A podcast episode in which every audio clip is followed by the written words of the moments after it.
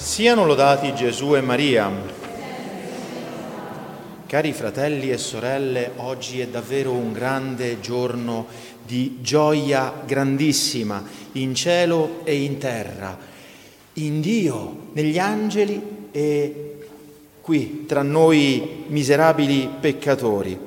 Tutto questo è avvenuto perché si compisse ciò che era stato detto dal Signore per mezzo del profeta. Ecco, la Vergine concepirà e darà alla luce un figlio. In verità tutto l'Antico Testamento è indirizzato a Cristo e tutto l'Antico Testamento è indirizzato a Cristo tenendo conto del modo, del mezzo, della via che Cristo avrebbe scelto per venire fra noi, cioè tenendo conto di lei, della Vergine Maria. Oggi festeggiamo la nascita al mondo della Vergine Maria. L'8 settembre, esattamente 9 mesi dopo l'8 dicembre, giorno dell'Immacolato Concepimento della Vergine Maria, quando la Vergine è concepita nella mente di Dio e nel grembo della sua madre terrena come Immacolata, come prima creatura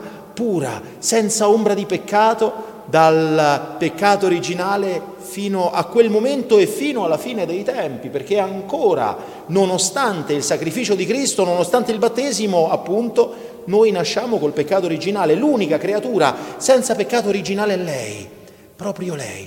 Pensate, il Signore Dio, dopo aver creato il cielo, la terra, ogni volta che creava qualcosa diceva, si compiaceva di ciò che creava, ecco, cosa buona, e vide che era cosa buona. Il racconto della creazione, quando creò l'uomo e la donna, vide che era cosa molto buona, si compiaceva della creazione, era tutto buono, era tutto bello, fino al momento in cui la cosa molto buona, la creatura molto buona che egli aveva creato, libera a sua immagine e somiglianza, non ha deturpato tutta la creazione con il peccato, con la disobbedienza. A quel punto Dio, da quel momento lì in poi, guardava la creazione e vedeva qualcosa che era buono, ma che non era più buono a motivo del peccato dell'essere umano. Ecco, dopo millenni il Signore può volgere di nuovo il suo sguardo alla sua creazione, alla Vergine Maria, e vedere qualcosa, qualcuno di molto buono, perché in lei il peccato non ha messo mai neanche il dito, neanche l'ombra di peccato. Ecco la più grande gioia della nascita della Vergine, il fatto che si realizza il piano di guarigione che Dio ha predisposto per il mondo, anzi si avvicina il centro di tutta la creazione, di tutta la storia universale. Secondo la cristologia di San Paolo ci aiuta a vedere Cristo come centro e fine ultimo di tutta la creazione. Tutto è stato fatto in vista di Lui, tutto, ed è proprio così. Dio ci ha creato a sua immagine e somiglianza per quanto riguarda l'anima, perché Dio è puro spirito e quindi nell'anima noi abbiamo l'immagine e la somiglianza di Dio, però per quanto riguarda il corpo ci ha fatti a immagine del suo figlio fatto uomo, sul suo modello. Dice il beato Giovanni Dunscoto che nell'ordine cronologico Cristo viene dopo Adamo, così come viene dopo Maria, perché viene attraverso Maria nell'ordine cronologico, ma nell'ordine delle intenzioni di Dio Cristo viene prima di tutto, prima di tutti.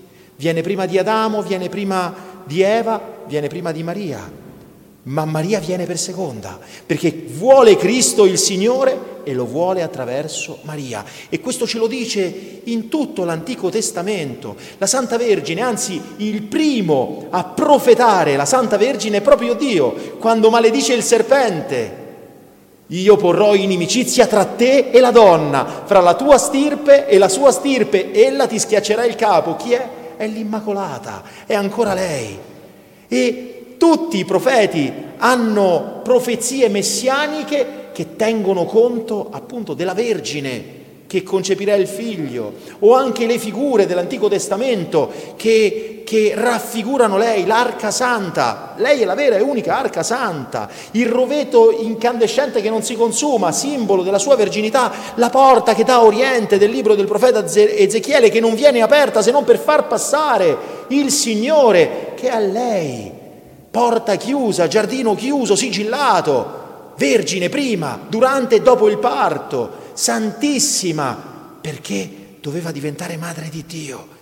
Capite la gioia incredibile che ci può essere in cielo, a Dio Padre che finalmente può guardare alla sua creazione con compiacimento, a Dio Figlio che vede in quella creatura colei che gli darà l'umanità, colei che gli permetterà di rivestirsi del corpo umano, vede in lei le sue proprie fattezze.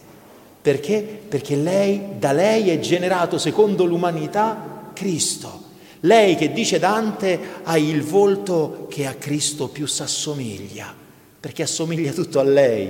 Non c'è concorso di padre umano, l'aspetto umano di Cristo viene tutto da lei, così come la divinità viene tutto dal Padre.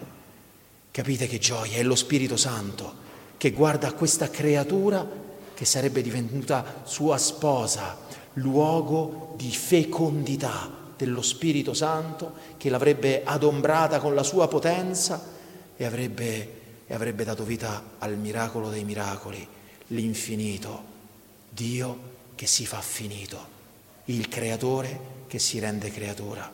Ma che gioia anche tra gli angeli, perché? Perché dopo Dio, la creatura più perfetta e bella in cui ci beeremo per tutta l'eternità è lei. Dice il Beato Pio IX nella bolla di proclamazione dogmatica Ineffabilis Deus che Dio ha attinto al tesoro della sua divinità e delle sue grazie e alla rivestita di tali e tanti grazie e benedizioni celesti che una mente creata non le può abbracciare, ma solo Dio può comprenderla. Si avvicina all'infinito, nessuno può comprendere totalmente la bellezza, la pienezza di grazia di colei che Dio ha creato perché fosse sua madre, per dargli le fattezze umane. E allora che gioia anche per noi in terra, perché con la nascita di Maria inizia il giorno, no? La notte, quando è oscura, fa timore.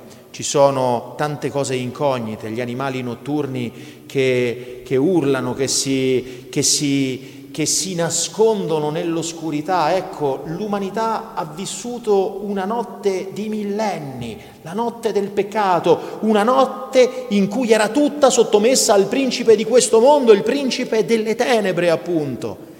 E quando sorge il sole al mattino, non so se avete avuto l'avventura in questi monti di vedere l'alba, che ricominciano a cinguettare gli uccellini al posto dei versi dei rapaci notturni, che la serenità cala sui prati, sugli alberi, nei boschi, che il silenzio spettrale della notte fa spazio ai sussurri del giorno che si risveglia. Ecco, questa è Maria è il giorno dell'amore di Dio che si risveglia nel mondo, è il principio della nostra salvezza, è il principio del sole di giustizia che fa fuggire tutte le tenebre, è la vittoria sulle tenebre, è la vittoria sul demonio, è la vittoria sul peccato. Che gioia, che pace deve prendere le anime nostre, anche perché quello che si verifica nel piano della storia, cioè la Madonna che arriva e inizia a far fugare le notti per preparare la strada al sole di giustizia che è suo Figlio, accade nell'anima di tutti noi. Perché? Perché ancora la Madonna è lei a far fuggire la tenebra del peccato dall'anima e a preparare l'anima perché possa sfolgorarvi suo Figlio, Re di giustizia, santificatore, che viene nelle anime sempre e solo per mezzo di lei, così come per mezzo di lei è venuto nel mondo. Allora capite Che giorno di festa grande deve essere oggi. Se festeggiamo il compleanno nostro, dei nostri cari, come un giorno di festa per festeggiare quella persona, perché siamo contenti che, diciamo che siamo contenti che quella persona è nel mondo, è con noi, quanto più dobbiamo festeggiare quest'oggi che è il compleanno della Madre di Dio, e ancora di più, mi spingo più in là, della nostra mamma celeste, perché siamo tutti figli Suoi. Quelli che Egli da sempre ha conosciuto li ha anche predestinati a essere conformi all'immagine del Figlio Suo, perché Egli sia il primogenito tra molti fratelli. Il primogenito, primogenito di Maria, unigenito di Dio, figli di Dio, figli di Maria. Lei è la nostra mamma e oggi è il compleanno di lei, della nostra mamma, che in ogni istante delle nostre tenebre spirituali è lì, cercando di riportarci alla luce, cercando di risvegliarci, cercando di toccarci il cuore affinché possiamo aprirci all'alba del giorno radioso che è Cristo, che chiede, vuole e ha diritto di regnare nelle anime nostre. Allora, cari fratelli e sorelle, festeggiamo bene questo compleanno della Santa Vergine facendole un regalo. Noi ci facciamo i regali ai compleanni, ecco, oggi facciamo un regalo alla Santa Vergine, doniamole tutto il nostro cuore, mettiamo le nostre vite nelle mani sue, perché facendo a lei questo regalo in realtà lo facciamo a noi, perché ci mettiamo nel luogo e tra le mani più protette, più amorose, più sicure che vi possano essere in questo mondo.